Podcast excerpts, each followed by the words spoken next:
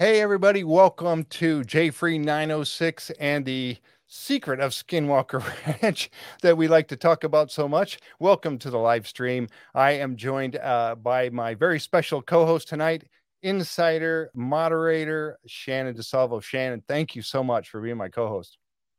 I'm so happy to be your co host again. It's always a pleasure. Again, I know it's been. I I love having you on. You have such great insights and good things to talk about. I just absolutely love it. We are going to have an awesome show tonight. I I, you know, uh, James Keenan, author, field investigator. What a, a man! I tell you, if you and I I do have his YouTube channel linked in the description below. So if you haven't checked out his YouTube channel, you need to do it. He's got a lot of videos out there most of them are relatively short and i'm looking at some of them now between five and ten minutes somewhere around in there. I saw james when i was at phenomicon that's where he and i met and he was a speaker there. I bought his books and darn it i meant to bring those out. He's got several books that he has written and i've got them i've been reading those uh, through as well but i tell you what he's got we're going to have a lot of fun with james tonight but i wanted to say first as we get started. If you have not been out to the insiders page for the Skinwalker Ranch, you need to check this out. There's a link below uh, in the description that will take you right there to where you can sign up. It is a paid membership, but you do get a free trial. But being an insider is one of the funnest things that I have done in a long time. Wouldn't you agree, Shannon? Oh, absolutely. It's been not just the like what it is, but it's also the people that mm-hmm. uh you get to talk to every day. Yes, it's so it's been so much fun. And the uh, interaction with the crew, with the with the yeah. cast of the show, uh, and they do their uh, chips and salsa Q and A's, and and uh, we get to interact with them a lot. Uh, Eric will jump on there at any given moment. So will uh, Caleb and the guys, mm-hmm. Thomas. Mm-hmm. It, it, it's it's really cool. But there's a link below. You can check it out there if you want to check out being an insider. Check that out, and uh, you can go out to the page and get the. Like I said, there's a free trial for you to check it out and see what it's all about, and then become part of the collective. So the collective. That's right. Come be part of the collective. Mm. yes, indeed. Oh, and thank you for the insiders that have come by tonight. We really appreciate you. Okay, to Mr. James Keenan, sir, thank you so much for coming on the show tonight. Hi, Jeff. Hi, Shannon. Thanks for having me. I tell you what, uh, ever since I met you at Phenomicon, I, I and, and I got to hear you speak and on multiple occasions, and then especially out at McConkie Ranch I said, man, I, if if I get anybody to come on the show, glad to be Mr. Keenan. I, you know, I we will talk about some of this as we go along here, but I mean, your the way you he, he folks, James conducted the tour at McConkie Ranch. We went out there and we met the folks that own the ranch. You conducted the tour and you talked about all the petroglyphs and pictographs that are on the walls there, and then all the way down the canyon. It was fantastic. But when we get started here, I mean, tell us a little bit about yourself, if you would, and how you got interested in all of this research that you've been doing. Sure. So, uh, I was always interested in uh, ancient history. I always knew it just wasn't right. And anthropology, archaeology were my majors when I was getting my degrees. Um, during that time, though, I was in law enforcement uh, and also private investigations. And at some point, you know, I just got sick and tired of investigating what, you know, I, I had no longer, I'd lost a lot of interest in it. And I really wanted to uh, go out in the field like I had done when I was uh, earning my degrees at UCSB and, and mm-hmm. Conduct uh, investigations and research on what I found, find fascinating, which is uh, ancient, distant, lost history, uh, you know, a lot of what people always say is paranormal or high strangeness that I think is just a lot of misunderstanding connected to this history. Mm-hmm. And I, am absolutely passionate about, uh, as you know, uh, giants. Um, yes. I, I, I think uh, they play a big part. Everything in our history seems to go back to giants.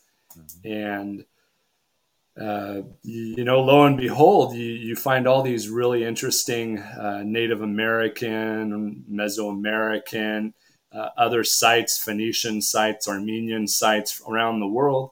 And they're always tied into what? These uh, strange uh, occurrence locations, areas of high strangeness. Mm-hmm.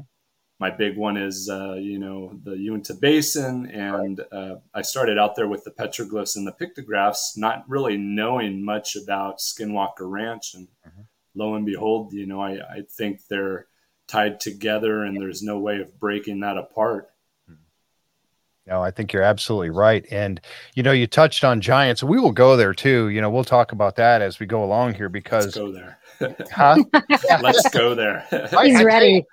Let's start with it. well, if you want, we could start with it. You know, I, I, that, that's one of the things that uh, I'm, uh, you know, uh, people say, oh, giants, you're, that's, what are you talking about? That's a bunch, you know, like the whole Bigfoot thing or whatever. But I tell you, giants were in the Bible. Sure. I mean, I'm a Christian and I've read the Bible through a couple times. Giants are in the Bible. So, I mean, yep. yeah, lineage of Rapha. Yeah. Yeah.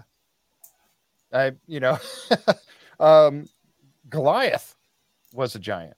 Right. So, I mean, they were there and they were talked about. So, take us there a little bit. I mean, you've done some research on that, a lot of research on this. What's your feelings on the whole thing? What, what, what have you discovered with this? Well, when you really delve deep into the historical data uh, from you know many many different cultures and civilizations around the world, uh, oral tradition from the Native Americans, absolutely everything leads back to giants, which is really interesting.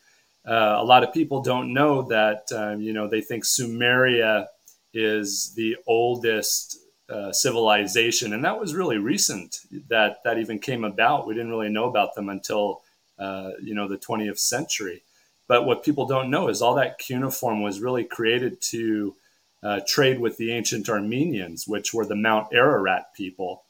And lo and behold, that whole story starts with uh, Hayk and Baal. Baal was this villainous giant that had enslaved the humans and Hayk got tired of it and defeated and killed him and gave them their freedom. And, and the, the ancient Celts are actually from Mount Ararat. They later broke off and made their way towards the British Isles.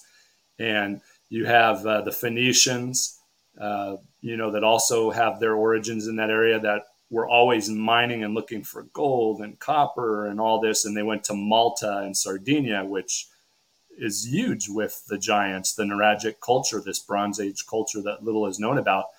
Mm-hmm. All their artifacts were about these giants. And then it's crazy because the giants that are there in uh, Sardinia and Malta look identical to the giants that are in Vernal, Utah on the petroglyphs mm-hmm. and in the artifacts that were found at Nine Mile Canyon.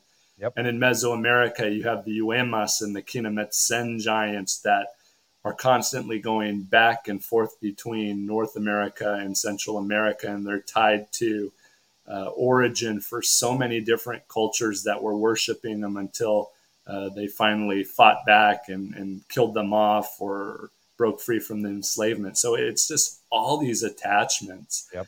And it, it's just, I find it fascinating uh, that there's all this history. And you know, you can get away from people always ask me, well, what about those uh, those bones or the mummies that the Smithsonian took? I don't know anything about that. I think there's enough evidence um, in the historical data to be able to provide proof that they exist. And uh, you know, moving forward, one of our big uh, things with the research team that I'm a part of is we're actually actually going out to locations that we believe there may very well still be uh, burial sites of the giants. And we have the right equipment. We have ground penetrating radar, 3D ground imaging, these uh, deep detection, metal detection systems. So I'm hoping soon, you know, we'll find some evidence. And I promise you, I will not call the Smithsonian until it's documented. so, I know, right? Right. makes sense. Uh, yeah because they uh they disappeared. I mean, every time they find, like I said, every time they find these bones, and all of a sudden they're gone. Where do they go? Oh, uh, what's and, and, that's just you know what's happening there. What's what's causing that? So we know that they've existed. I mean, it's been documented over the years. Um, and and you look at some of the structures that have been created um, with the stonework, right? That is monster mental for mankind as we know at our size and height and and we are in some cases much taller than you know you know hundreds of years ago. You know uh, would it would it is it very possible that that larger stature beings were able to do this kind of work much easier than you know uh, us in our size? I mean would they been involved in these in these structures of these walls that are giant walls with giant you know stones that weigh tons and tons what, what's your take on that and the portals yeah. those we'll get to the portals in a minute sure. but i mean oh my gosh what do you what do you think about all of that no, they definitely played a part in it. Uh, even when you go through the his, historical data, you're always coming back to the Giants may not have, uh, you know, built it with their hands, but they definitely directed the workforces. Because if you think about it, it it's logical thinking that it, you know, we don't know what the heck has been here. This planet has been here for a long time, and there could have been civilizations and cultures two, three, four, five million years ago, a hundred million years ago far more advanced than we are. And over time, uh, you know, all that information was lost. Well, with the giants that we're aware of uh, now, we see this systematic decline in height. Uh, and that's obviously because of major catastrophic events that occurred. Most of them were killed off uh, along with uh, Homo sapiens that were here. You have all these religious stories or stories, um, you know, from Sumerian times or from you know, you said you're Christian, the Bible, uh, that match this. So, who's not to say that uh, there were beings of great stature? How great, probably very large back then. I mean, look at the foliage and the fauna that existed; they were huge. Yep. So yep. easily, uh, some type of uh, uh, hominid could have been that large. Mm-hmm. And then we saw this uh, reduction you know, over the course of especially the last catastrophic event, which was more than likely a great deluge. Uh, and then their need to interbreed with Homo sapien, which then reduced them to uh, humans of great stature. And you're right. Um, you know, when you look back at the Native Americans that were here, their average height was five foot three. So if you're talking about uh, a, yep. a, white, red-headed individual or blonde individual that's six foot eight to seven foot two walking around, I mean, we would still consider that giant right yeah. now, and I'm five yes. foot eleven. Yeah, uh, same as I. but yeah, they're giant. Yep. Wow.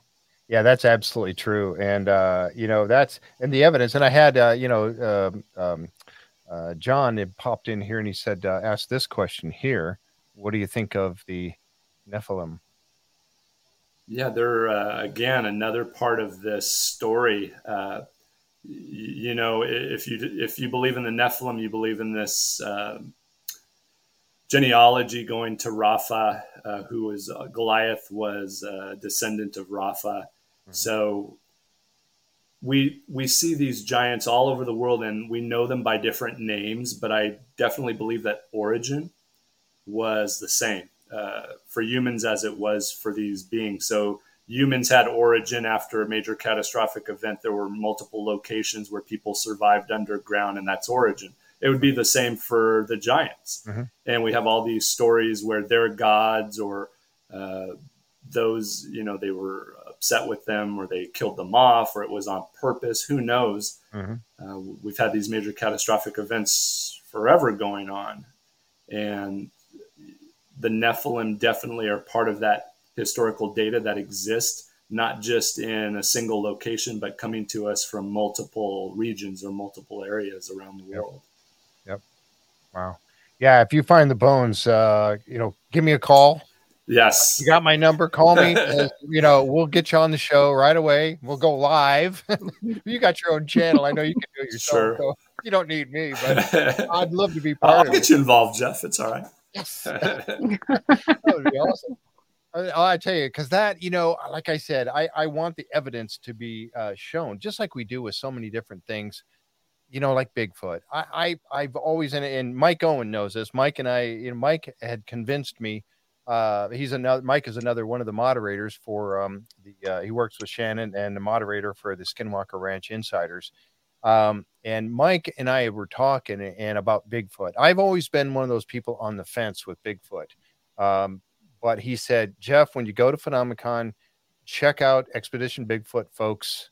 um, and and you know Sage and all them, and see what what you know, and Dr. Mireya, and and see what they have to say, and and take it from there, and see what you think. And I said, okay, I'll, I'll give it a, a full on because I, I try to remain open minded about all these things, right? So I did. I go to Phenomicon. I sat through the um, the speaking engagements of all of them, uh, and I was like listening to Dr. Mayor you know, Mireya coming out and telling her story about her background. Um, and then, you know, Sage coming out and talking about, it. and then going back and revisiting the show, I'm like, okay, I got to talk about this because here you have such credible people like yourself. You know, you are a very credible person in the research that you do. Um, and for them to come out and and and and get into this investigation um, again, like Mireya, she doesn't come out and say Bigfoot is this. She says, I'm here to find out and, and search for evidence and see, you know, what, what we can come up with. Um, and that's her approach. But I mean, with her at, with her background and the background of all of them, um, Ronny LeBlanc and all of them, I mean, it's just, they put together such a crew of people. You have to take what they're doing seriously you know and that's what i've come to find so i talked to them about coming on the show we're gonna we're working on that you know to get them scheduled to come on at different times but um so you wrote one of your books you wrote was on bigfoot and related bigfoot with skinwalker ranch right um so what what's your take on the whole bigfoot uh, phenomenon if you don't mind going down that road real quick yeah so i, I i'm haven't been too much into Bigfoot. I, I really introduced the Bigfoot character in that book so that it could delve into the giants and into what I believe are these magnetic portals that exist. Um, well, I, I believe one does exist there at Skinwalker Ranch, and there's another location there in the Uinta Mountains that I believe one exists as well. Um, and what I was doing was, as you know, there was a that's a trilogy. So the first one was the UFO and an alien, then the shapeshifter scare, and, and yep. then Bigfoot at Skinwalker Ranch. And what I did was I wanted adolescents and young adults to really understand the different uh, high strangeness uh, paranormal. So I went through each one with that intention, as well as uh, getting around my NDAs with certain uh, groups. Yep. You know, and obviously there's a lot I'd love to tell, um, but I, I, firmly believe in it. Um, so the Bigfoot is probably what I've least really investigated and looked into. And uh, you know, you have these two camps. One believes that it's uh, some type of lower hominid than a Homo sapien, and then the other ones believe it's far more advanced, capable of interdimensional travel and I tend to be in that camp. Yep. So that was what I introduced in that book was uh, the ability for these uh, big Bigfoot uh, creatures to be able to uh, travel through uh, these portals, and I really got detailed about how I believe these portals work. Um, you know, a big part of my research is in uh, magnetic fields. I believe it tells us a lot more than we, than most people really understand, mm-hmm. and then you know, getting really technical what an electron diffusion region is, and that on the other side there happened to be these giants. So yeah, it was many-fold on what I, I used, uh, you know, to get across in that book. Right. So I'm sure I look like a deer in the headlights because I don't, I have not done no, any. I have. This is like the first time really that I'm listening. I'm very intensely listening to you talk about giants um mm-hmm. that, that's probably the least and like i haven't of all the things it's the least i've investigated um so do you believe that giants are part of this like still part of the whole story that's happening right now like still existing but not here in a different dimension traveling or do you think that they were here and then they've all died off or yes so no no of course um, so my, to date, I believe that we're looking at them in a historical background that their okay. time has come and gone. Um, Got it. Okay. But you know, you, you hear these one-offs all the time about uh, giant being located, and they always seem to be, guess where, underground in a cave system. And, and then we're getting into another one of uh, you know my hot topics on research and investigation that the team that I'm with gets into. So, you know, is there a possibility for uh, other entities or beings to live elsewhere here on the planet? Oh, absolutely. Uh, underground, in you know, in the waters, and under a freshwater uh, lake or in the sea. Yeah, there, there's a possibility, but currently, I think it's enough just to be able to try to show all these connections in our history that everything leads back to giants because it appears that we as Homo sapiens were worshiping them and that they were actually our deities. I think right. right. That's what I was thinking as you were talking. Um, I took a course last semester that was like, eh, you know, history and it was sort of the origin history of like different religions and things and one of the things that i often thought about it was like well where did these origin stories actually come from like what were they referencing when they're referencing these gods and things and um, i think it's interesting because we are always discovering new things all of the time i think it's only been hasn't even been that long that i read in the news about like them talking about how sloths were these gigantic creatures because right. they just found bones. Right. So it, I mean, it makes complete sense. I just wasn't sure. It'll be one of those huge discoveries. So yes, if you find the bones, yes. don't, don't call anyone. don't call anyone. No, no, no, no. We'll document it absolutely before. Yeah, for sure. Wow. There, there's a lot we've documented that we haven't released yet. So makes uh, sense. Uh, yeah. Don't want to little by little yeah. little by little. Yeah, that's fantastic. Yeah, I've had a few more people who have uh, uh, jumped into, uh, you know, mentioning things about the um, the McConkie Ranch uh, tour. Um, Jim, uh, that you got to meet Jim uh, out there at yeah. Um, hey, Jim. Jim and Roger, a couple of great guys that they've been on the show with me as inside. They're insiders as well. Um, and so, yeah, I mean, we we love that that that. I'll tell you what. Let's let's go ahead and jump into that real quick. Um, you know, the McConkie Ranch, the petroglyphs and the pictographs out there. We do. I I, I know I was going to start off with Skinwalker Ranch, and here I've gone everywhere but there. Uh, but let's talk about that real quick.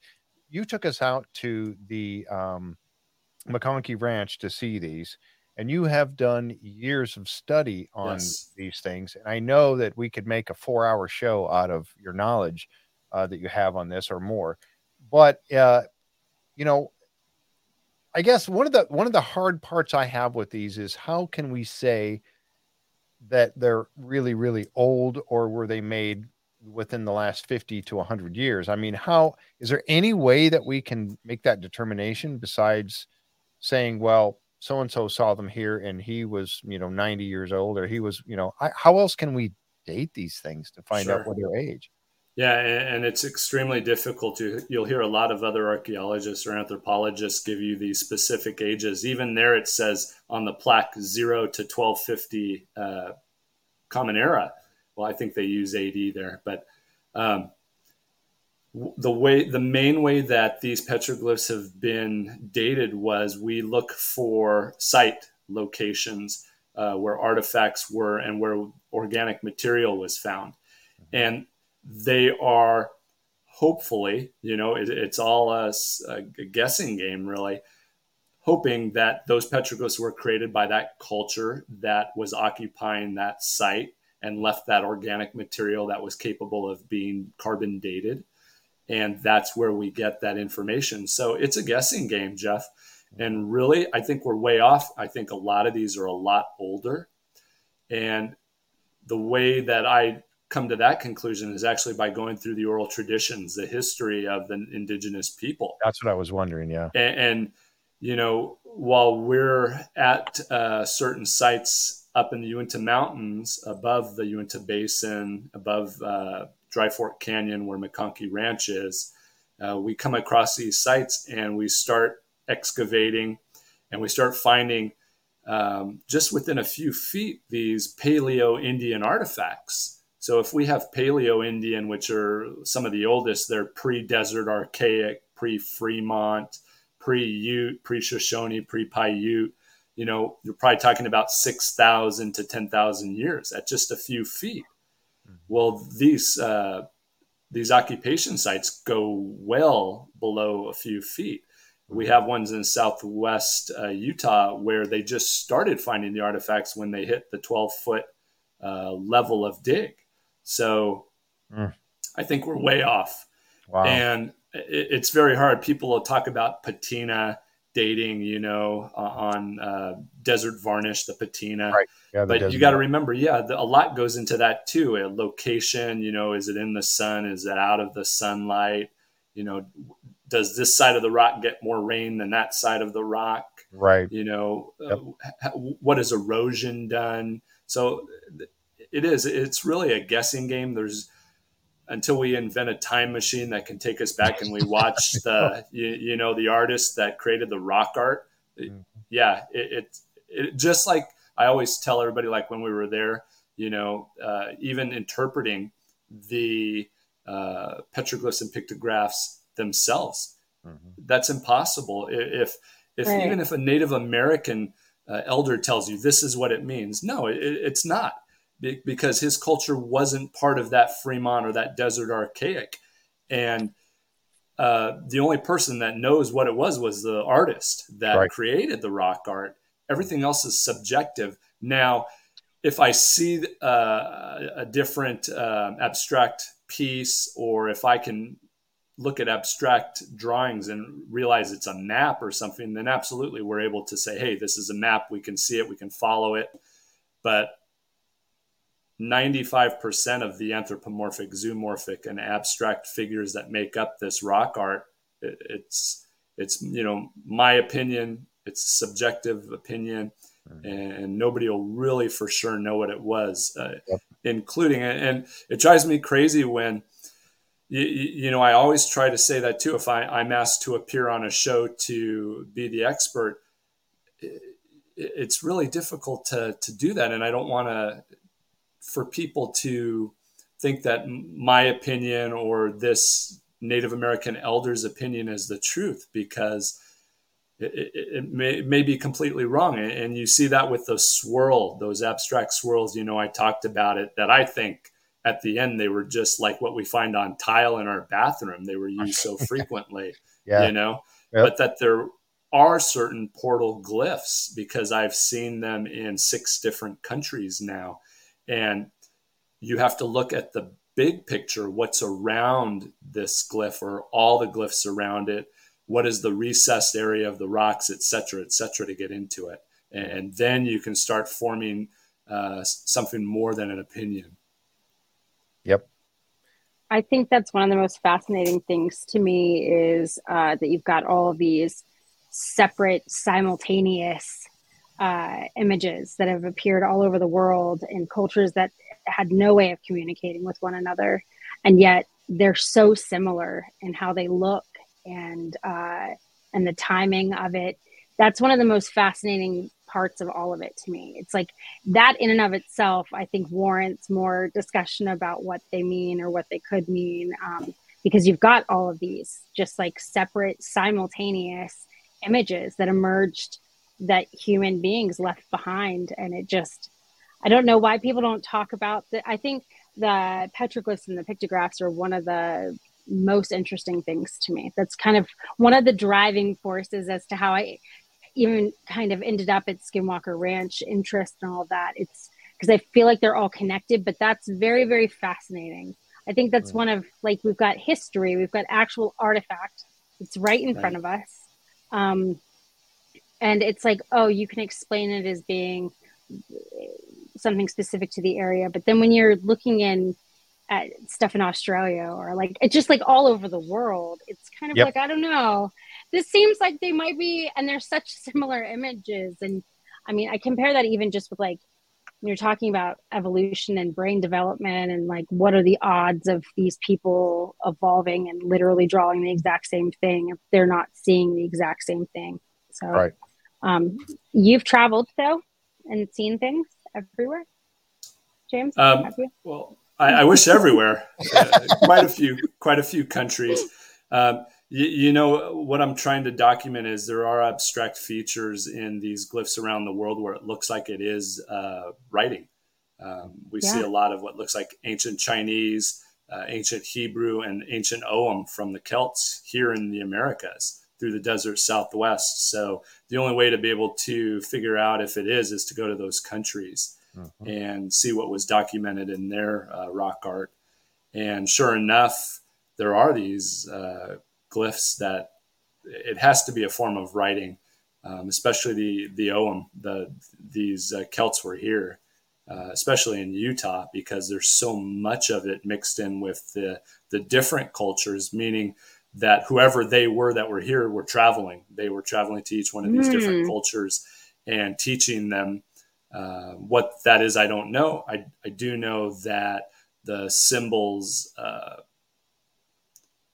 are the same for that reason. So, like I said, until you can start forming all these connections, um, you know, everything's subjective. But then uh, the only way to move uh, further in the research and understanding is by doing just that, by going to each one of these locations and then going to that uh, specific country. Like um, my plans are soon to be in Sardinia and Malta so that I can even wow. uh, connect more the the um, petroglyphs that were in Vernal mm-hmm. from the the Vernal style Fremont uh, culture. Right. You know, I've talked about that before, and I know you got a point out you want to make there, Shannon. And but I was going to say too that real quick that you know back then my my observation on all of this was that they didn't have you know they didn't have this cell phone to take a picture of history and write it down. So what did they do? They had to put it somewhere. They had to draw or carve what they were seeing to record that somewhere, right? So I think that's what they had to do with these pictographs and petroglyphs. They had to they were they were marking down and recording what they were seeing, right? Is that kind of what you feel on that?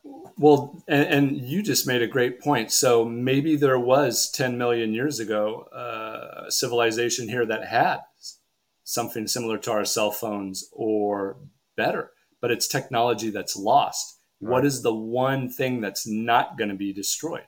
Exactly. The stone. Yep. You know, these megalithic structures, they survive everything. Mm-hmm. So, where are we going to get our history from? Only what survived cataclysmic events. Mm-hmm. So, when you, you, you know, um, you look at certain uh, artifacts, one being the Aztlan uh, giant statues in Tula. As a matter of fact, I was just there a, a couple months ago, and the anthropologists immediately say these are atlatls on their side that they're holding.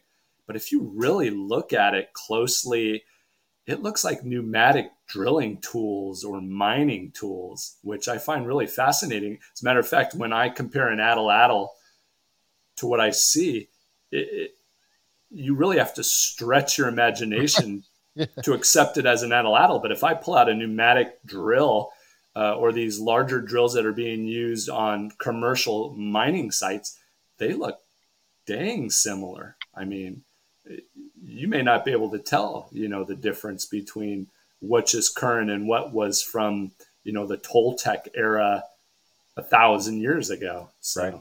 yeah. So then you don't think that they're separate, is what I'm hearing right? Is that what you're saying? Because I I'm sitting here going like, oh, these are separate separate things happening simultaneously. But I feel like what you explained is that it's possible connected. that they did travel and they did oh. know that they were spreading this stuff around, even though we've been kind of traditionally taught in history that they sure. these civilizations didn't know one another. Right. And here's a perfect example. Uh, so in the 1940s, we finally accepted the fact that the Olmec were a separate culture before that, we were they're Maya, they're Maya, it's Maya. And then suddenly 1942 or 47, okay, it's the Olmec. Mm-hmm. Uh, and that's an incorrect name, by the way, that, that was accidentally given to them. The Olmec actually lived with the Aztec people and were known as the rubber people. So we have them incorrectly labeled. But you look at all their artifacts and they're all different types of people. So what is that telling us? It's telling us that this area, all of Mesoamerica, was a melting pot, just like the current United States. And we had mm. all these seafaring people or other, maybe portals, you know, who knows, um, traveling. Yeah. There was this huge amount of commerce taking place in Mesoamerica. And the Olmec were not an individual group of people, they were many that, just like the current United States. Uh, so that's why we have the large heads look like they have some African descent in them. And Then we have a lot that was found uh, off the Gulf of Mexico that looked Persian. So it's just incredible.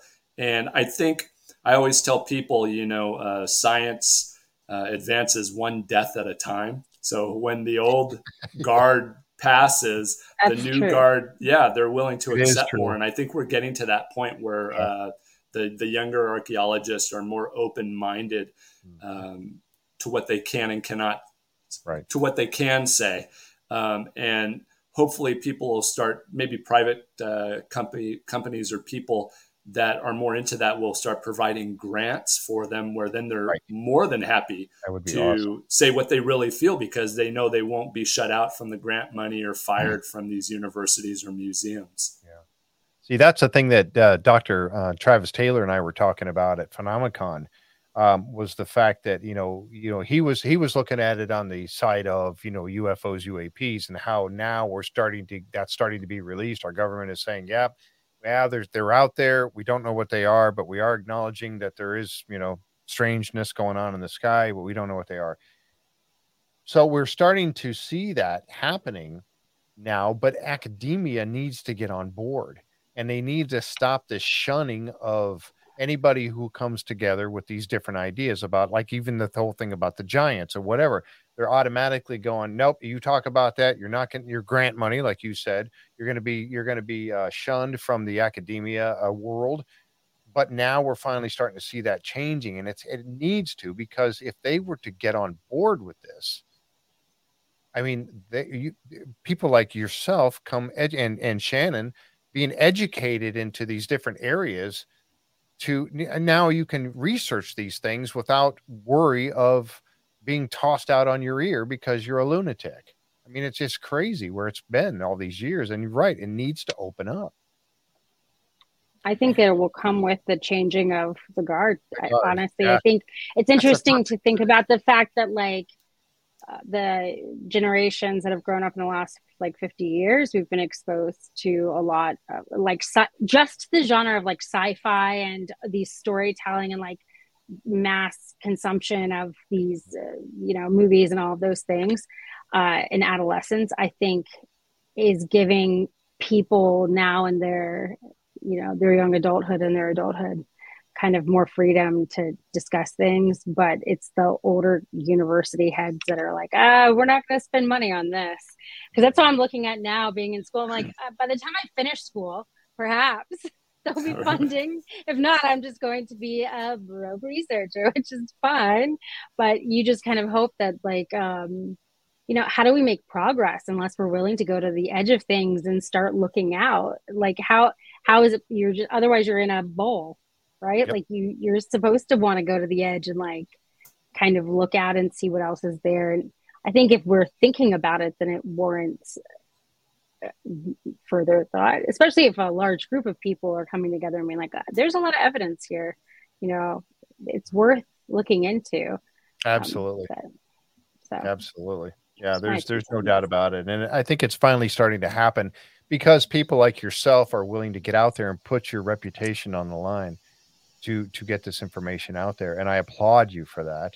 I mean uh, that's that's something that it takes a lot of guts to get out there and and be able to talk about this. It's like the same thing with you know the folks uh, Ronny LeBlanc and, and all of them with the expedition bigfoot uh, to to even be able to to say yeah i'll be on that show. I mean they were all taking a major risk with their careers by even being part of a tv show like that and and and so for them to have the guts to do that i applaud them as well. You know right or wrong if you got the if you find the evidence or not which we all hope that they do um they they've made the choice to get out there and do it. And and it's it's a it's a great thing and more people need to get on board with that. And i think it'll start to change that whole stigma quite honestly going forward. Yep.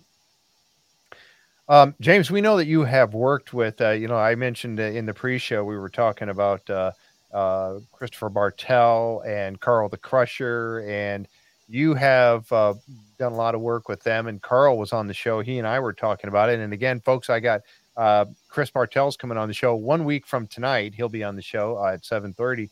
uh, and you're going to be talking about. I actually, I'd love to have all three of you on the show together. Wouldn't that be? That'd something? be great. Yeah, i that'd be quite the show. About that to see if we can combine you guys all together because you have worked together uh, and you've gone into some some not only in different places around everybody everybody keeps talking about the Uinta Basin.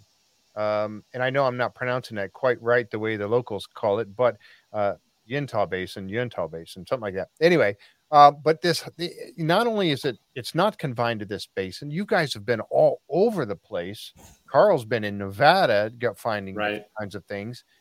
Um, can you talk a little bit about some of the places you've been and the things you've seen together as a group, as your sure. team?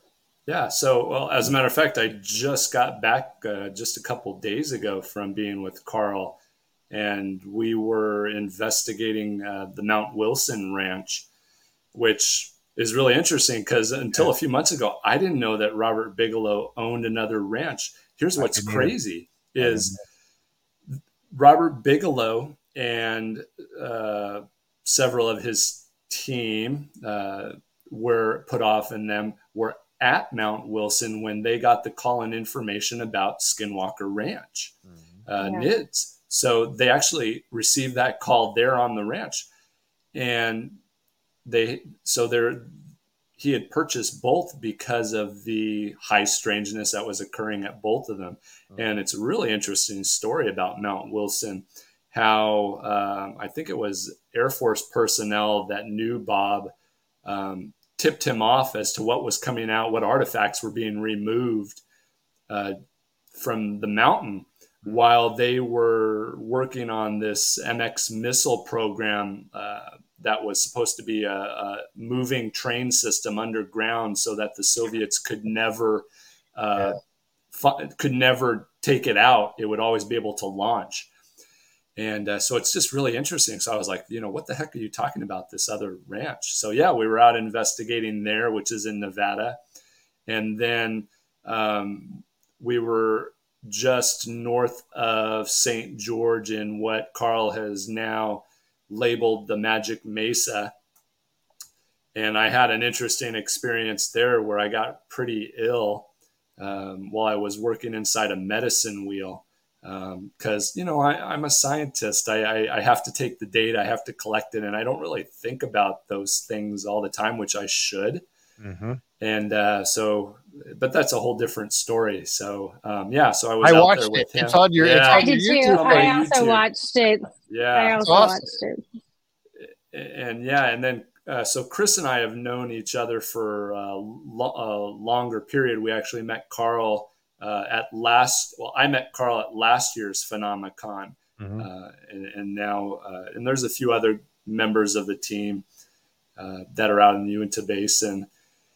But uh, yeah, so we've been to other locations trying to find these commonalities between uh, what we're seeing, and like Chris and I were out just a few months ago, and we figured out why the mesas were lighting up at Skinwalker Ranch and, and at the Magic Mesa it was because of the rocks. What happened was we had our sunglasses on, and Chris has this really dark tint on his truck.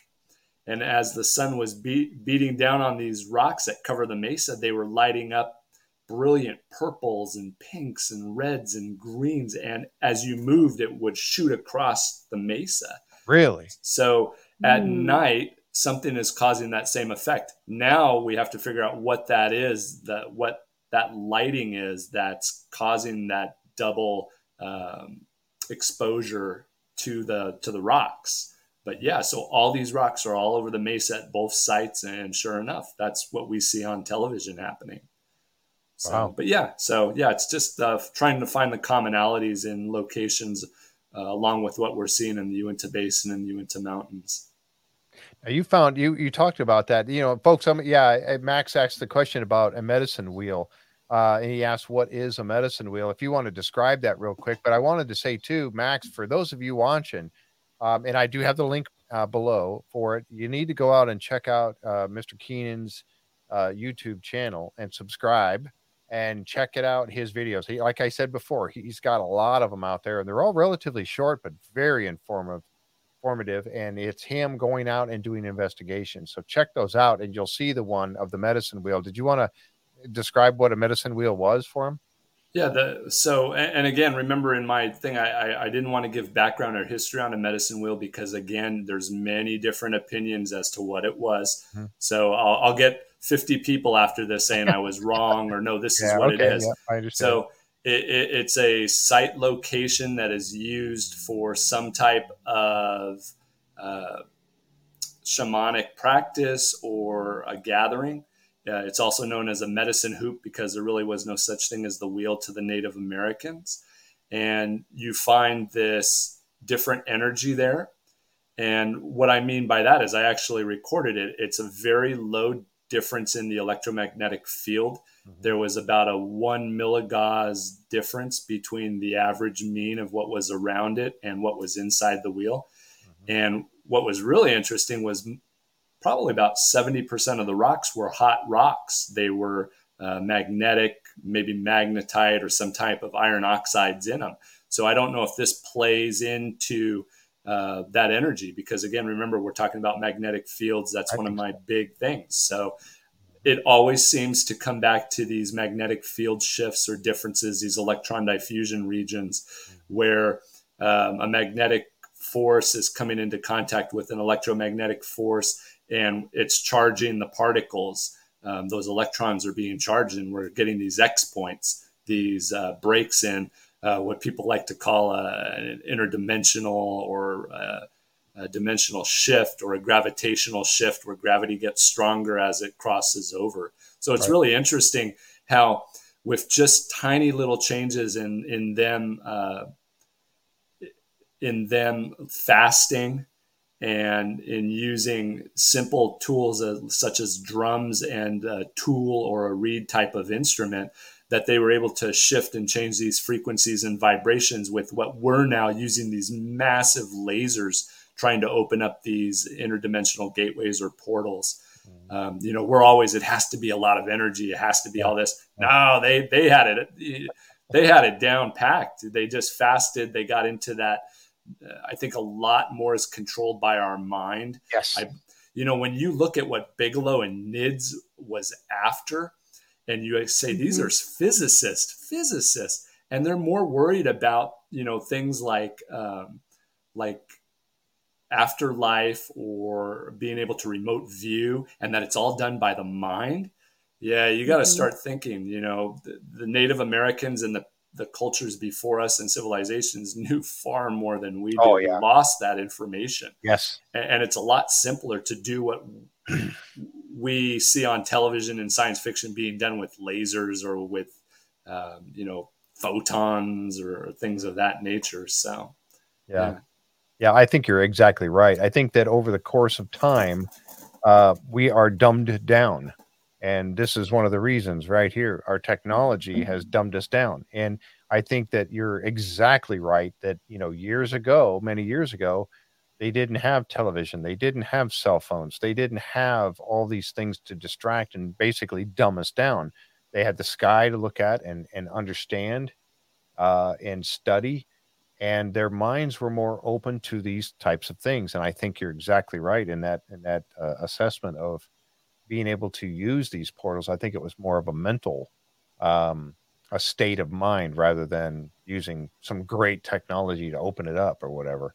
That's right. that's absolutely true. I think there's I, also. Go ahead. Yeah, I think there's also so much like ritualistic gratitude given to Mother Earth and like time that was spent of like being you know treating everything with respect and like allowing themselves to connect with the planet uh, in a way that even i mean technology I, I, think even just like speeding up the process of like farming and all of that stuff it it took away the time that was like really given to give thanks and to connect mm-hmm. with the mm-hmm. environment yeah i think so, you're exactly right yeah i agree yeah, and many of the folks are chiming in here saying the same exact thing. You know, Max asked this question here, this uh, this thought here. I wonder what can be done if that mind, if only we knew how to train ourselves, or have we missed that window of learning like when we were young? And when you were young and your mind is a sponge and you're just soaking everything in, And I think that I think in in a way that that that time, like you said, Max, that when you're young, I think that that I don't I think we can get back there, but that I don't think the window is closed to us. But as you go through life and you're being taught by your parents and experiences and stuff, you start to you start to close, you know, out those possibilities. What what's your thoughts on that, James? Yeah, no, I'm a firm believer that uh, when you know we're young, we're so open minded, and then we're purposely taught to close that off. That uh, things uh, that can't be explained aren't necessary and that we need to start being programmed to be good workers and go to our cubicles and make money for the three people at the top of the yeah. food chain and you know my wife tells me don't get me started on this so jeff don't get me started on this okay um, oh. this might actually be a good time in talking about children uh, yes. i had a question for you uh, james yep. so um, I've been speaking with this researcher in the UK. Her name is Donna Thomas, and she's at the University of Lancaster, Lancashire. I wrote it down so I would not forget. Anyhow, uh, she does research on children and their like uh, children having experiences and the things that they see, and exactly what we're just talking about. How like you know their minds start to close down when they're told not to. Anyhow, I was at a conference with her, and something really struck me in her presentation, and this is why I've continued the conversation with her. Was she has these drawings that kids have drawn of the things that they've seen, and one of the drawings that she presented looked exactly like uh, the Holy Ghost from Horseshoe Canyon. Is, am I saying that right? I think it's in the Great Gallery of Horseshoe Canyon. Um, the oh, you're talking about Barrier Canyon style. Uh, yes, no, okay. it was the it looked identical. The shape, yeah. the lines, everything, um, which I was really striking to me. And so I spoke with her, and she is actually doing research right now, um, going through all of these images from around the world that are petroglyphs and pictographs, and comparing them to these uh, drawings that these children have made that have been presented to them um, that are considered to be high strangeness or associated with like paranormal activity or uh, monsters or what have you. And I'm curious if you've, I mean, I don't know. Have you ever heard of anything like that? Have you ever compared or seen any any of the images that you've studied in other places in association with um, by happenstance of again children drawing these things that they're seeing. And this is on i mean this is in europe so it's she had no idea that it looked like and i brought it to her attention because she's got so many that she's going through. I think she said there's like 40,000 images over 300 countries that she's comparing these things to um, i'm just curious what your thoughts are on that. If you think that there's a relationship if there if the pictographs show interdimensional beings, could it be that children are seeing these things or something like that? I guess. Sorry, that was mean, a lot. I, yeah, sure. No, I, I, I think that's a possibility. You know, they haven't closed off their minds like we have as adults. And uh, again, uh, I, I, made that comment earlier where the shamanic practices or uh, these ways of entering what we've lost are through fasting and, just a slight change in these frequencies and vibrations, the amplitude. We're talking about an amplitude change. Huh. And if kids haven't lost that ability, why can't they see what we no longer do? Um, you know, people talk about a veil or, or that uh, these dimensions are all around us, uh, they're right up against us. And on occasion, you know, out of the corner of our eye, we catch these shadow figures or we see things that aren't supposed to exist, but they're they're right there in front of us. So yeah, absolutely. I, I think there's potential. I think we've lost that understanding of what it is. There was a, a better and a deeper connectivity to that. Um, you, you, know, again, we we like to label everything paranormal, not normal, yep. high strangeness, but I, I, think to a lot of people, you know, to the Native American cultures, especially those in the past, not current, this was just n- normal practice, common, you know, commonly known information. Mm-hmm. And uh, even the current Native Americans are losing a lot of that understanding uh, of their culture and their past.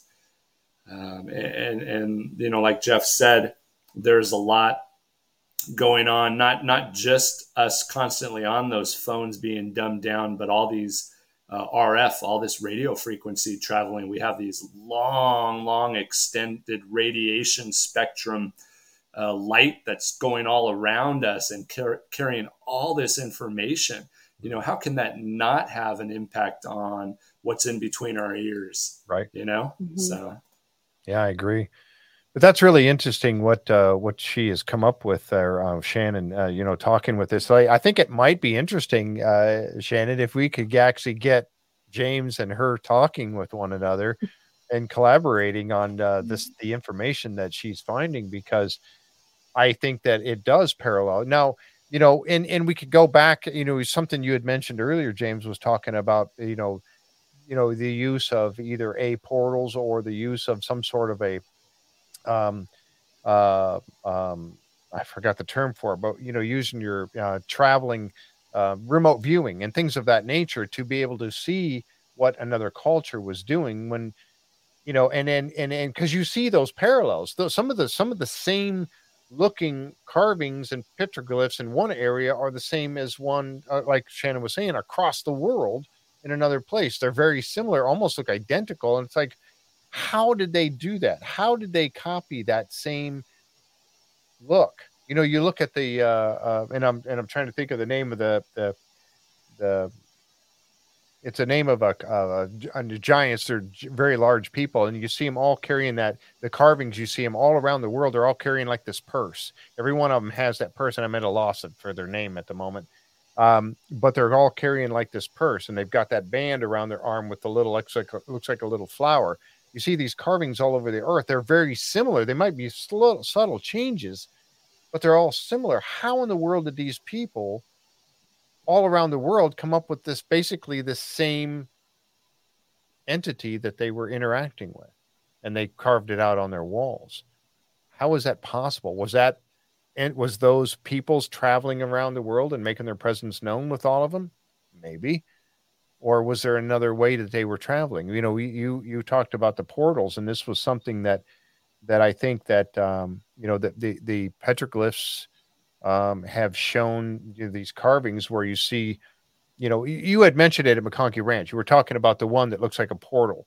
Uh, and I wish I had my pictures. I, I, was trying to find some of the pictures that I had of it. You, you might have some that you could share, but um, we didn't set that up in the pre-show.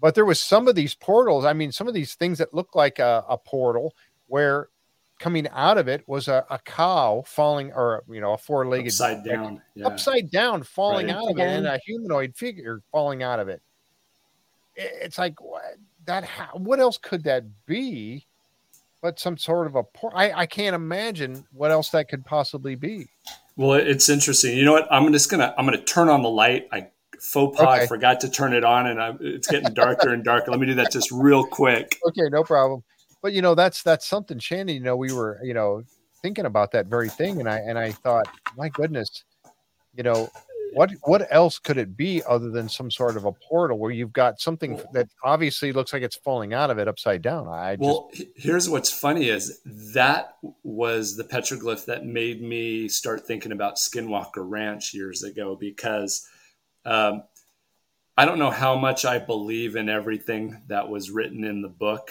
uh, by Knapp and Kelleher, uh, but there was one part where they were in the talking about the ranch next door, which was the Garcia Ranch, and that a cow had fallen to its death just Mhm. out of, and they were like, how the heck did that even occur? Right. And somebody had told me about that, and I was like, really? Because there's this petroglyph at McKee Spring, which is right next to McConkie Ranch uh, same uh, vernal style Fremont, where it looks like there's this anthropomorphic figure that has horns, is trapezoidal, and has extended out its hand and has this uh, swirl. And it- then right next to it, a, the same anthropomorphic creature, smaller with the same swirl. And now there's an animal, maybe a wolf or an antelope, falling upside down, and another anthropomorphic figure. And anthropomorphic just means it's human like. So mm-hmm. it looks like a, a, person and an animal falling. So it looks like they walked into something somewhere and then suddenly were falling out of another one. So one opens they walk into it uh, maybe unknowingly and then it opens up and it happens to be in midair and now they're falling to unfortunately maybe their death or they're going to be injured. Right. But it was the same story. And i was like well that's interesting because the mckee spring and skinwalker ranch garcia ranch are only about not even 30 miles away from each other. And that was what got the ball rolling in, in that connection was that petroglyph and that story yeah, I was trying to find a picture of it. It's truly fascinating, and you can't. I I don't know how. Again, they wrote down or they they they recorded what they saw, and they recorded something that looks like a portal with things falling out of it on you know and and I don't know how else you know you could look at that any other way. I really don't. I, I'm just fascinated by that, and that's interesting that it was what it was like its catalyst for you to get rolling on all of this. Mm-hmm. That's really interesting. Um, one of the things too that uh, you know about that is that not every one of those things we see as a swirl is you know considered. A, I don't think that you consider it a portal, but these things are found. All this is one of the videos I was watching of yours. You know, these are these things are like all over the world, you know, in different areas, not just Skinwalker Ranch, but all over the place. We've seen that, and it was one of you were, and I don't remember the name of the place, but it was a, a rock wall, or a, you know, with the rocks that are all cut exactly to fit perfectly together in this giant wall. And then there's a, a cutout, a trapezoid, uh, like a trapezoid shaped cutout, like a door. You know, obviously, I don't know how deep it is. It's it looks like it maybe you know six to inches to a foot deep or whatever, cut into it like a door. And then there's a, a round hole or a round. Oh, Muru. In, yes, uh, thank you. Peru, yes. right next to Lake Titicaca. Yes, yes. that's the yes. place. I mean, I don't know. And you talked about that stone that was found yeah. that looks like it might fit in there. Talk about that for a second. I mean, all over the world, there's places that could very well have been potential portals. Yeah, so you, you have multiple locations. There's one in, I believe it's in Jordan. The same thing. There's this uh, door feature carved out of solid stone in the middle of the desert. Nothing else around. I think it's the Midas door or something like that. And if you look closely, there's this circular recess down towards the bottom where it looks like something needs to be inserted. And you have it at Amaro Uh, and I've actually looked at certain hot rocks or magnetic rocks that have been found in artifact collections. Mm-hmm. And some of them seem to be almost a perfect match. So maybe these were keys or some some feature uh, in order to open up these gateways. Uh, where they went, I don't know. Uh, but again, you know, we always you hear a lot of these stories about solid rock being turned into this uh, ether uh, and when you think about that, you're talking about like a liquid form or something. So uh, it's losing its uh, strength or whatever, mm-hmm. its tension, and it's now having this capability of being opened and walked through. So yeah, there, there's these very interesting stories in the past about things like that, and it, you really got to pay attention to the little tiny features and clues, you know, because you have a huge doorway and then you suddenly see another smaller doorway at the bottom of these with what looks like these little little round cutout yeah. areas and yep. it, it has to have meaning because it wasn't at one site it was at multiple sites just right. like it yep yeah i think you're exactly i think you're right i mean i you know do, do we have we don't have any proof of course we can't prove it until somebody figures out how to turn it on uh, we will never have proof. And then, of course, you got the brave souls. And I asked this one time at the Skinwalker Insiders, uh, you know, on the chat, and I said, okay, so let's say that uh, you know a portal, you find a portal, you going in or not? You know, and what's the what's the consensus of the people? And some are like, most people are like, oh, you betcha. I mean, if you even if you don't know where it's going, are you going to go in? And I'm like, oh, you know, I mean, the, the fear factor of where does it go? What if I end up stepping into a place where there's a vacuum and I don't have any air and I die instantly? But you know, I, or you just drop onto somebody else's ranch, like or you drop on the drop ground onto the Garcia ranch. You have no idea. so, so I mean, are you going in or not? I I might toss a rock in first and listen to see what. yeah, there. That's interesting that you brought that up because the Meadow Project, uh, Trey Hudson and his team uh, there, I, am not going to divulge where it is because they they don't want that known, but it's deep south. Uh, they actually caught on infrared and thermal three of their team walking into a location that had just had a huge rectangular box seen on infrared out of nowhere. And as they did it, they disappeared. And they actually have video on this. And I've seen Trey Hudson's presentation twice and it's incredible. And uh, I, am hoping he'll be at Phenomicon next year because I, I, think uh, yeah. if you want to talk about uh, phenomena that needs to be seen by people and talked more about, that that's it. Because, like you said, they walked into it not intentionally; they didn't know they were going, and they were gone. And they said that the features around them changed instantly, and it was pitch black. They couldn't see anything, so they had to slowly back out uh, oh, because they were running into these large brush that had these thick thistles on them and needles. And, and just that experience and being able to have uh, visual confirmation that uh, the audience can see is just it's insanely crazy because I mean that's what everyone is always hoping to capture. Oh, absolutely! Oh my god! Well, I hope that they put that out there because yeah, yeah he, now he, I'm, I'm like very much want to yeah. see it. yeah, I I, uh, I have a I have a friend of mine, um, and I, I, don't know if he's watching tonight or not. I haven't seen him say anything, but uh, a friend of mine uh, by the name of Christian Roper, and Christian is working with a team of people right now on a new documentary. I think their their uh, trailer for this documentary is going to be released tomorrow. I think.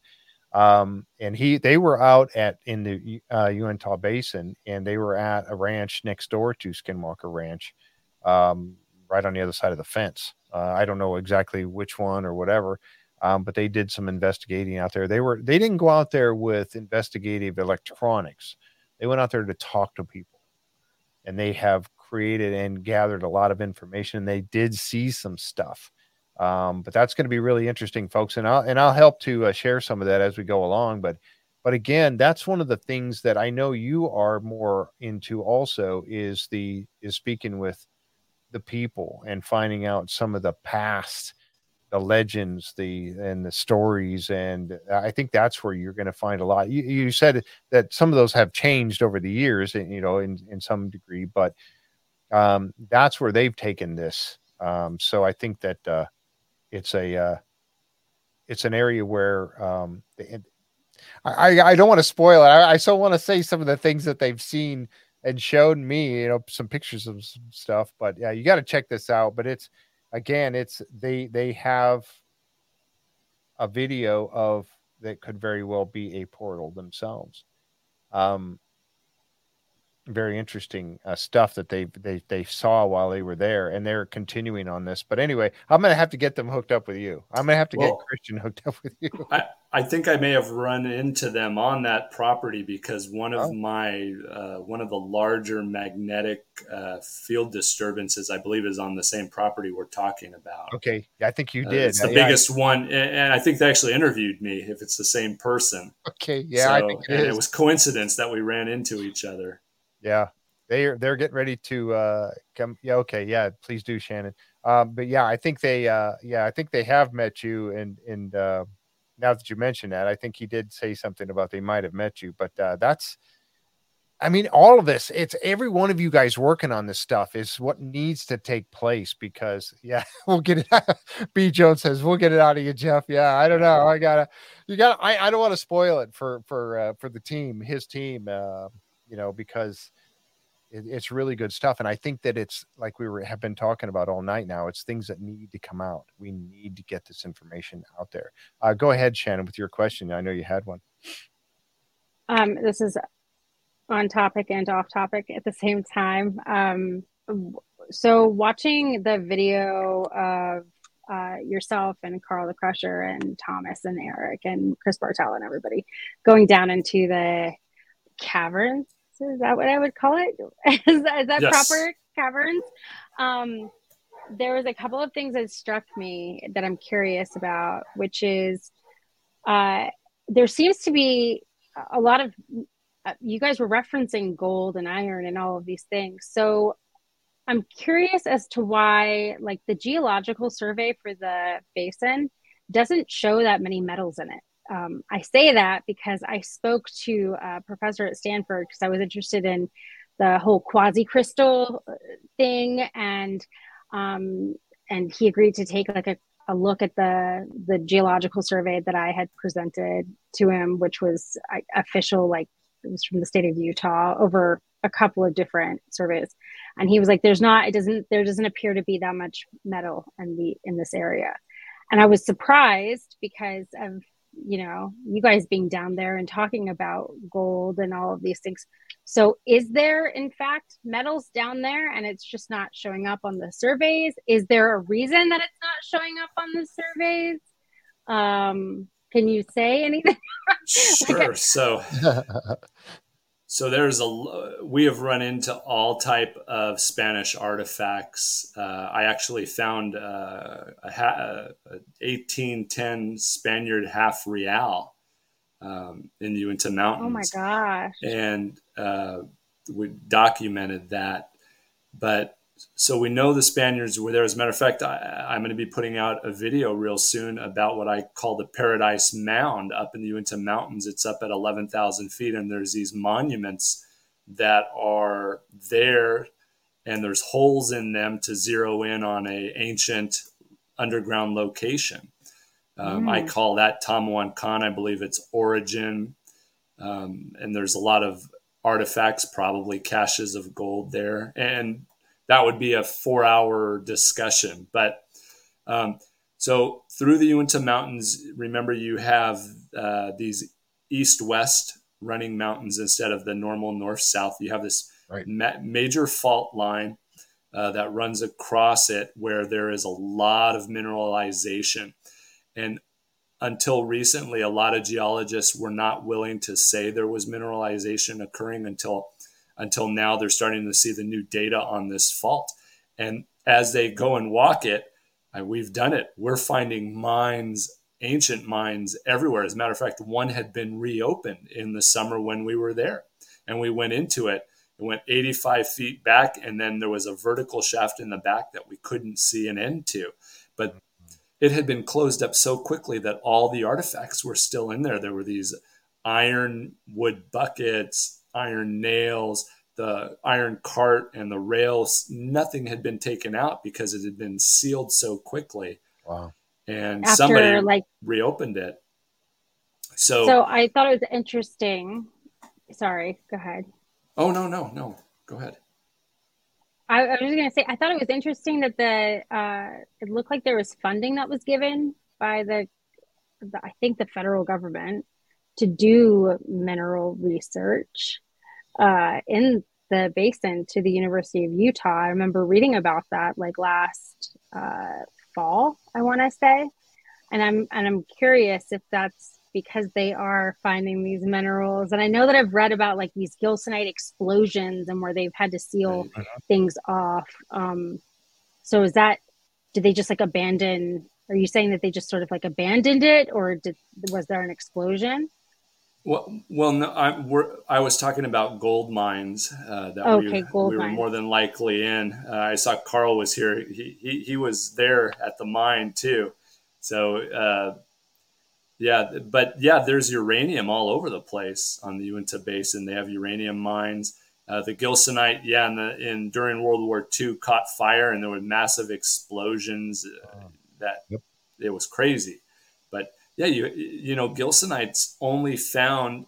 Well, it, it's only known as gilsonite on the Uinta Basin, but that type of hydrocarbon, that that hardened hydrocarbon, is only found in like three locations. I think one is in Iran and another is in Russia, but the best is there in the Uinta Basin. So you wow. have very unique uh, geologic uh, structures underground you have this mineralization that that's uh, very interesting because there wasn't supposed to be gold in the Uinta Mountains, but you have the Spaniards in there well before 1776 when they were supposedly first there, right, with the expedition.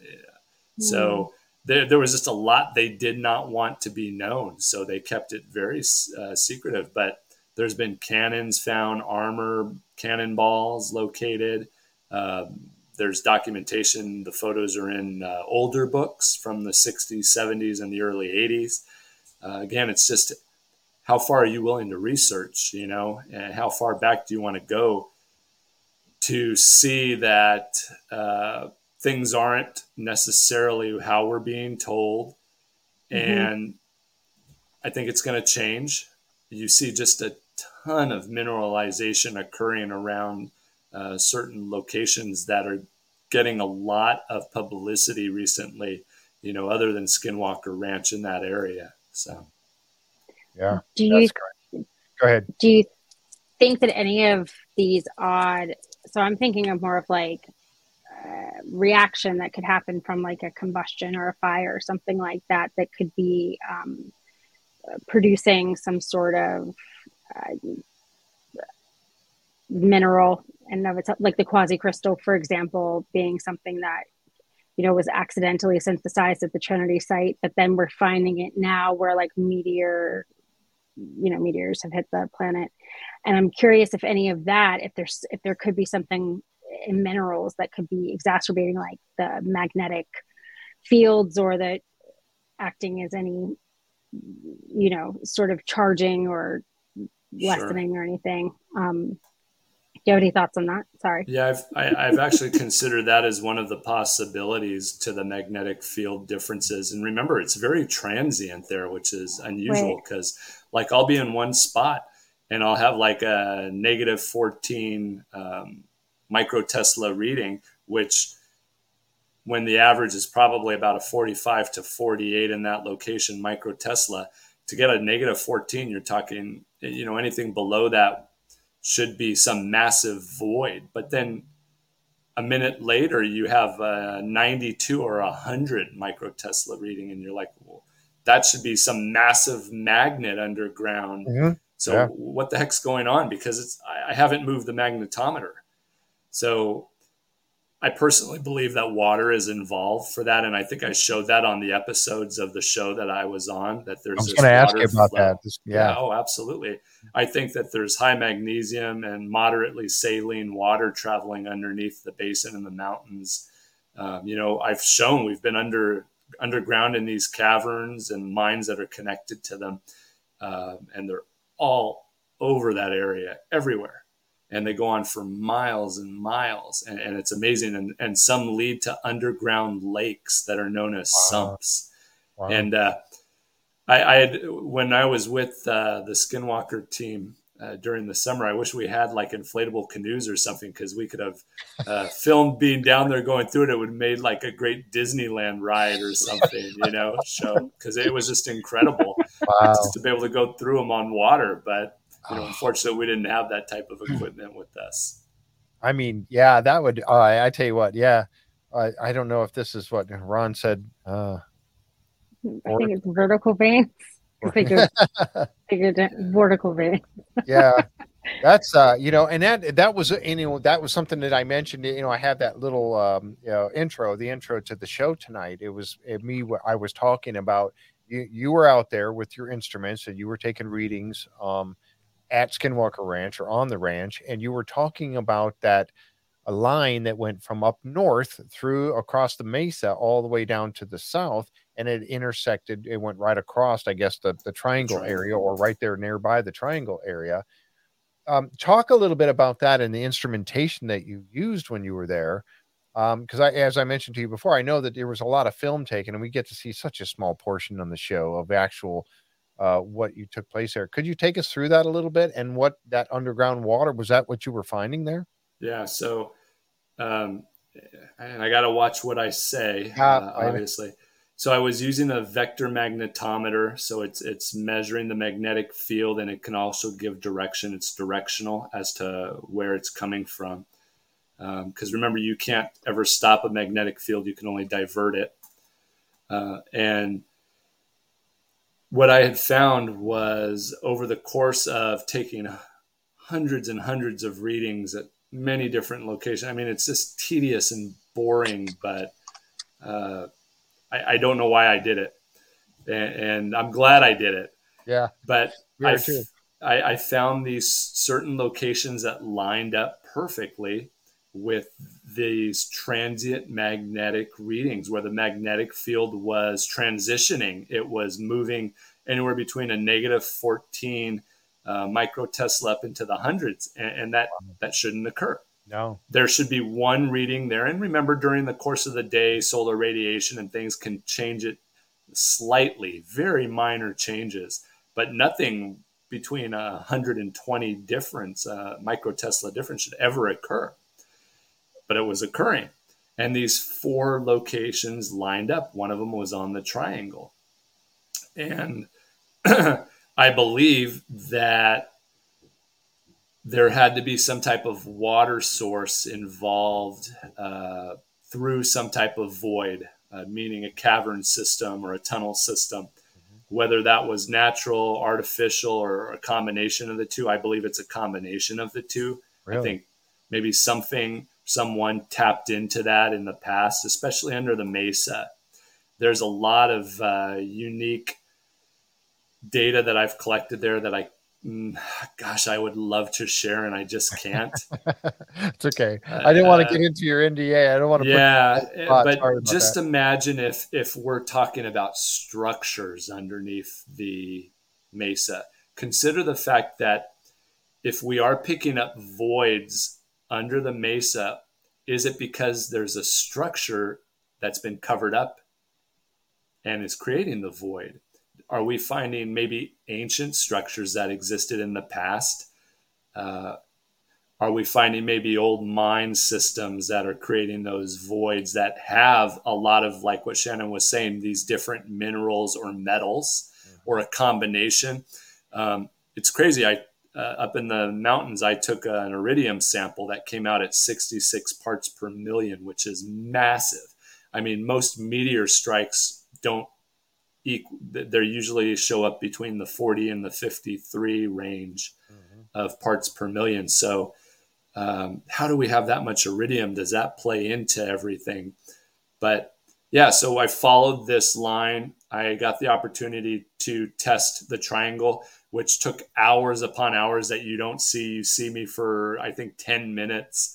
But we had created grid pattern searches, put down flags, and went from point to point for hours until we located these magnetic differences on the triangle, which fit perfectly into that line. Mm-hmm. And uh, I personally believe that there's some type of energy below the triangle that is powering something above the triangle that is then sending out something to space.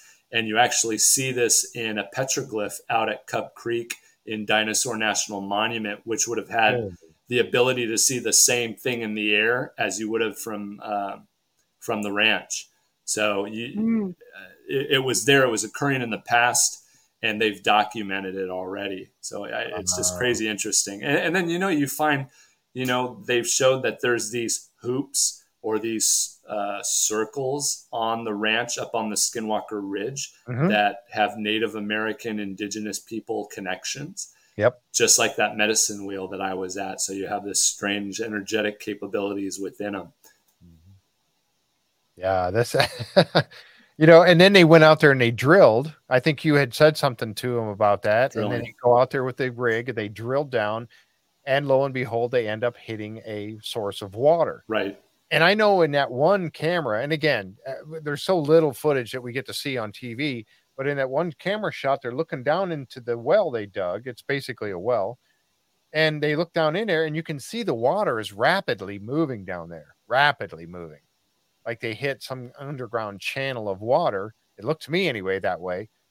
And then later on, the guys were working in different areas. Uh, Travis and Caleb were in one area, and they were around different places on the ranch. And that's when their compasses started, you know, whacking yep. out one was pointing off to north and the other one's pointing at the drill rig. And that's what I had mentioned in that intro. That was one of the, the episode I was talking about that. It's like, why would it be pointing at the drill rig? You know what? Did it tap into? Did it was it creating a magnet, a magnetic field by exactly. its drill down there, and then whoop, now your compass is pointing at it because that's the strongest field. Yeah, you, you know what's kind of interesting too is Bottle Hollow Reservoir wasn't uh, dammed and filled until 1970.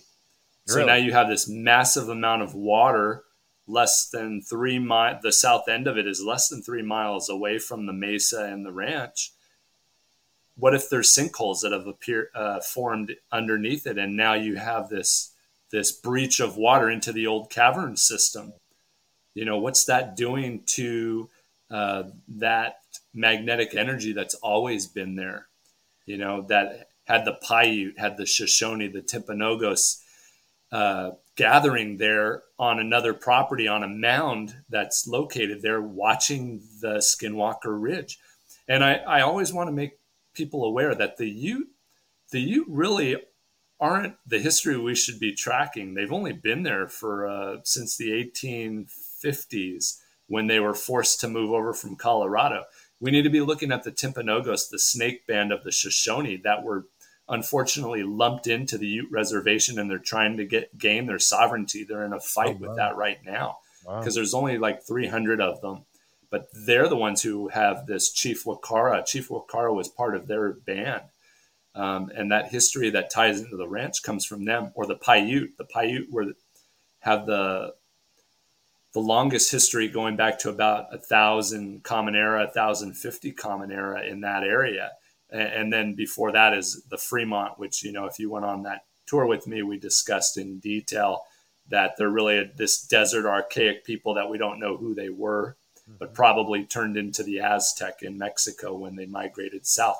So we have this connection between Mesoamerica, connection to more ancient indigenous people, connection to water, uh, energizing what's been there for thousands of years. And maybe there's structures under that mesa that are now inundated with this moderately saline water that has positive ions that are charging whatever's happening, you yep. know, and and, and it's just crazy because I mean, gosh, I would love to explain and talk about other technology software that I've seen being used of imagery above the triangle, and it's fascinating what's been captured.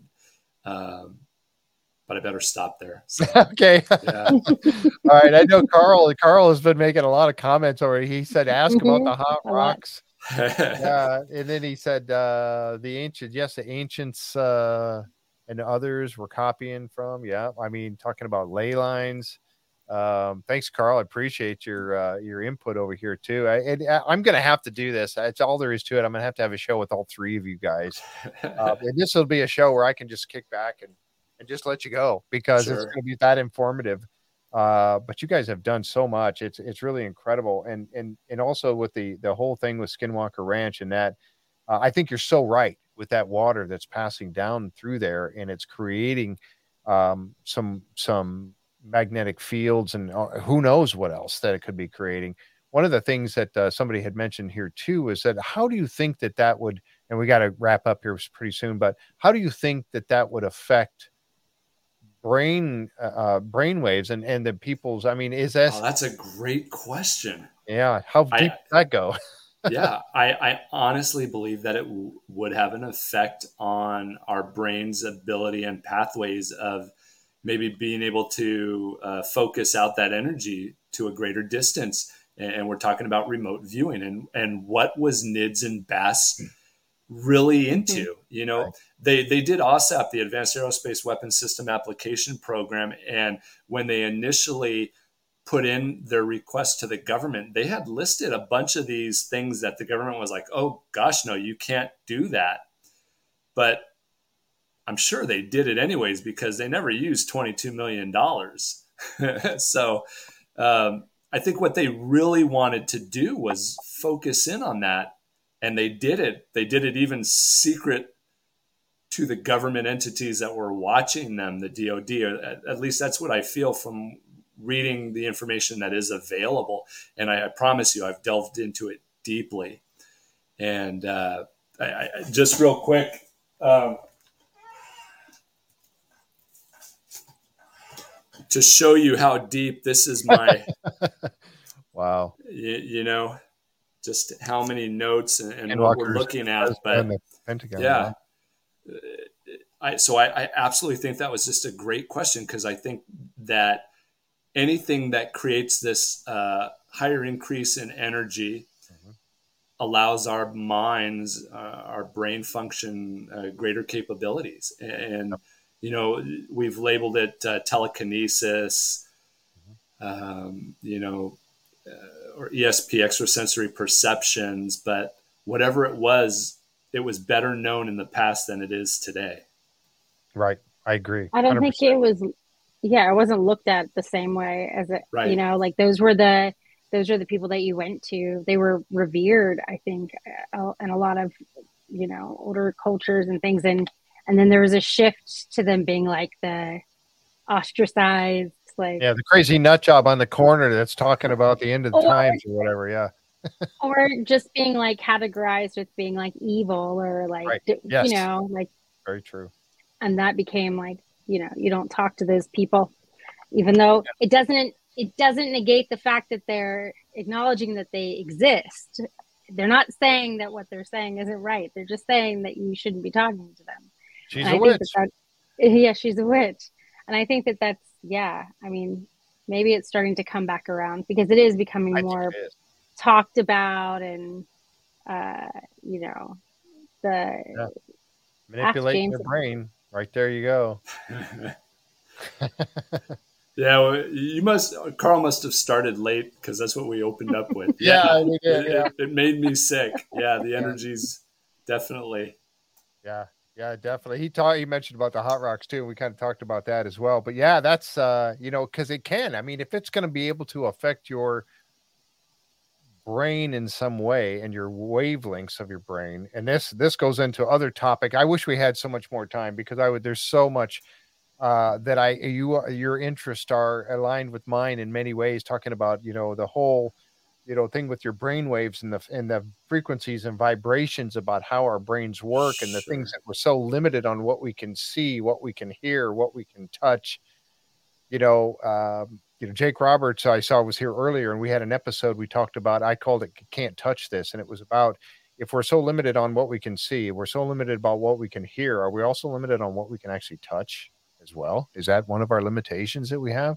So, are things existing around us because, but we just can't see, touch, hear, smell, or, or you know? That's absolutely right. Yeah. Mm-hmm. It, it has to be. I mean, I, I totally believe that. And also talking about the fact that you know you have like uh, you know paranormal investigations i've done paranormal investigations over many years and i think that personally some some of the things that i have seen or heard are not a ghost entity i think and you mentioned this uh talking about you had this question did our ancestors know a way to overcome the dimensional barrier and I think those are places where dimensions are intertwining for just a moment in that place, in that time.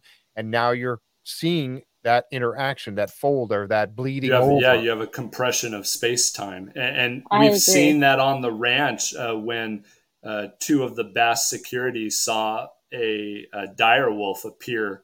Yes. Uh, there was that compression of time, and then it they chased it and it just disappeared. So right it's not just a single individual seeing it and, and, it's hearsay it's two people and what's crazy is those two people were then shipped off to reno to have magnetic resonance imaging done of their brain mm-hmm. so it, it, was documented that hey this occurred mm-hmm. we had this shift occur and i honestly i'm telling you it's because of a magnetic field coming into contact with an electromagnetic field. Uh, NASA is is studying that above us right now out in space. It can occur here in the planet. I, have so. I have seen some very strange things where that is the only way I can explain it. And uh, I think over time, when I gather more information, I'll, I'll put that on my YouTube. But I have to be positive. And, and one thing when we're on this, you know, I think one thing that's going to break this open, and I have not been able to speak to them. They won't. They won't talk to me. Uh, and I've sent out a lot of emails. So if anybody knows the Timpanogos on the Ute Reservation, please let's get in touch. Let's talk to them because they have all this historical information as to what was occurring at that location. Chief Wakara was uh, part of that band, that snake band, that Timpanogos band of the Shoshone, and, and they're as important to uh, cracking this this uh, code of what's occurring at the ranch and on the the mesa. Um, so yeah, I, I, had to get that out too. Oh man, I'm glad. Yeah, if anybody does, please get in touch with uh, get in touch with James and help him out with that because that's again that's another area where we got to get some get some investigation into this. Uh, it, it, there's so many there's so many questions. There's so much yet that needs to be done and documentation and research. It, it just there this whole area you know it's like i was saying about the whole ufo thing you know why are these ufos showing up in this area i think like you you were talking about in in some of your videos was that uh, these things are very well connected together you know um all these different things happening somehow they're interlaced with each other in some way um and and it's just a matter of of being able to figure out you know can we ever figure it all out i don't know that we ever can i don't think I don't know if mankind is capable of figuring out. Sure. What if the orbs are, are entities? You know, that's something yeah, that not yeah. a lot of people will. Yeah, there. That's. I the, found that uh, picture. There's that yeah, picture. That's yeah. McKee Spring. Yeah. and here they are. If they're, it looks like they're falling out upside down out of some sort of a. What's this guy doing? Is he falling in his head? You know, did his head come off and land down here? I mean, you know, I I don't know. And in this swirl pattern here, I mean, it's just here's that arm you were talking about. That's right. Yeah. Yeah. I don't know. You, you know, you see you can see where people have tried to do other things and put their initials inside here and all that. Please don't ever do something like that. My gosh, you're you're destroying something that is so historical how about the bullet holes? And the bullet holes, yeah, the bullet hole. Who thought about? Oh, yeah, let me shoot that target. It looks like a target. Let me shoot that. It's like, no, come on, please, don't do that. And stay off Skinwalker Ranch if you're not invited. Quit trying to jump the fence, people. Come on. I had to throw that out there too. I'm sorry. they, they, you know, that's one of those things where just stay the heck off of there. Uh, man, oh man, I tell you, you know, there's so many other things that you know you and I could speak about. I, I I'm gonna have to have you back on the show um, and again, maybe with Carl and and uh, and uh, uh, Chris Bartel uh, as a group to come back on because this this information, I mean, uh, it's it's I'm so excited about it, and I want to know so much more, and that's why I invite folks like you, uh, you know, James, to come on the show to share this with us and share your research with us. Um, it just it, it's something I really like to know, and I'm interested in it, and so that's why I like to share it, and that's why I bring you guys on the show to do that very thing. Thank you so very much. There's so many other things that we could talk about. The Zuni people. I mean, uh, yeah, pole shifts. Yeah, you you talked about pole shifts in, in one of your videos and all of that. It's just so much. My goodness. Uh, any last thoughts as we as we wrap up today's show or tonight's show? Um, you know, uh, well, like I like I always say, I, I think it's uh, great that we there's uh, podcasts like this that allow um, for researchers to be able to connect with the audience because I'd probably say about 75% of the information that I've come about and, and received is from people watching these um, or you know, I'll, I'll be eating uh, at a restaurant in Vernal and somebody will just come up to me and start telling me, you, you know, about this and that. And a lot of people at the drop of a hat ignore that or they um, dismiss it. And I think that's where the most vital information comes from. Yep. So yeah, I, I, absolutely appreciate being on the show with uh, you and Shannon, and, and, you know, giving me the time to uh, go through the uh, information that I have, but also to be able to connect with the audience because I'm sure there's people out there that have a lot of stories or have personal experiences that actually are pieces of the puzzle. Yes. And, right. and Uh, and mind you, I may not get to you right away because I get lots and lots of uh, messages or uh, emails, but I will answer. I try to answer everything on the YouTube as quickly as I can because uh, I think we're all working together in order to, and I think that's why everybody is so fascinated by it. It's something that I, I feel passionate about solving. I, I have this need and desire to know to know the who, what, when, where, how, and why. Yep. Maybe that was when from being a police officer, but wow. uh, you know, I think it's embedded in all of us. It wasn't just from law enforcement, and right. I, it's a puzzle that everybody is working on, and, and someone that you never think would have a piece of that puzzle has it. Yeah, that's very so true. And I know that, like you, you know, see, seeing you sitting in a restaurant, especially if you're with a group of people, family, or whatever, I would be so hesitant to walk over and bother you. I'd be like, I'm not going to bother him with this stupid thing. You know, it might be a dumb question or something or or dumb comment, but you know, folks, his YouTube page is there, all of it, and it, like I said, it's linked below. Go to his YouTube page, subscribe to his channel, and check out some of the information that he has shared. And you know, make your comments, your questions. Like he said, he'll read them. He'll respond to you. Eventually, he'll get to it um, and uh, you know, but that's something that I think that you know folks need to go. Carl Crusher, his his page is awesome. So much information there from both of you, uh, and, and just it, you have to go check these out, folks. You really do, um, because if you're interested in this, and if you have any ideas about it, then that's where you need to go and look at the research and all the things that they're doing to try to get to some answers. Shannon, what do you think? I mean, uh, you have any uh, parting thoughts or questions that you want to put out? Oh, my mind is just buzzing now. I know. I've, I've been, I've been, I've been taking so many notes, just like scribbling down, like, oh, I've got to, I've got to look that up. I've got to research that.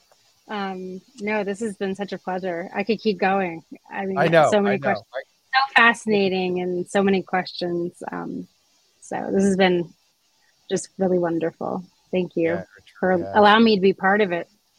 Oh yeah, you're fantastic. I, am really happy to uh, uh, to have you here. I really am because I, I, think you add so much, and your questions are always good, and your insights. And you know, there's we're gonna we're gonna we're gonna delve into this a little bit further, folks. And we're gonna bring uh, hopefully have uh, James come back and join us again at some point.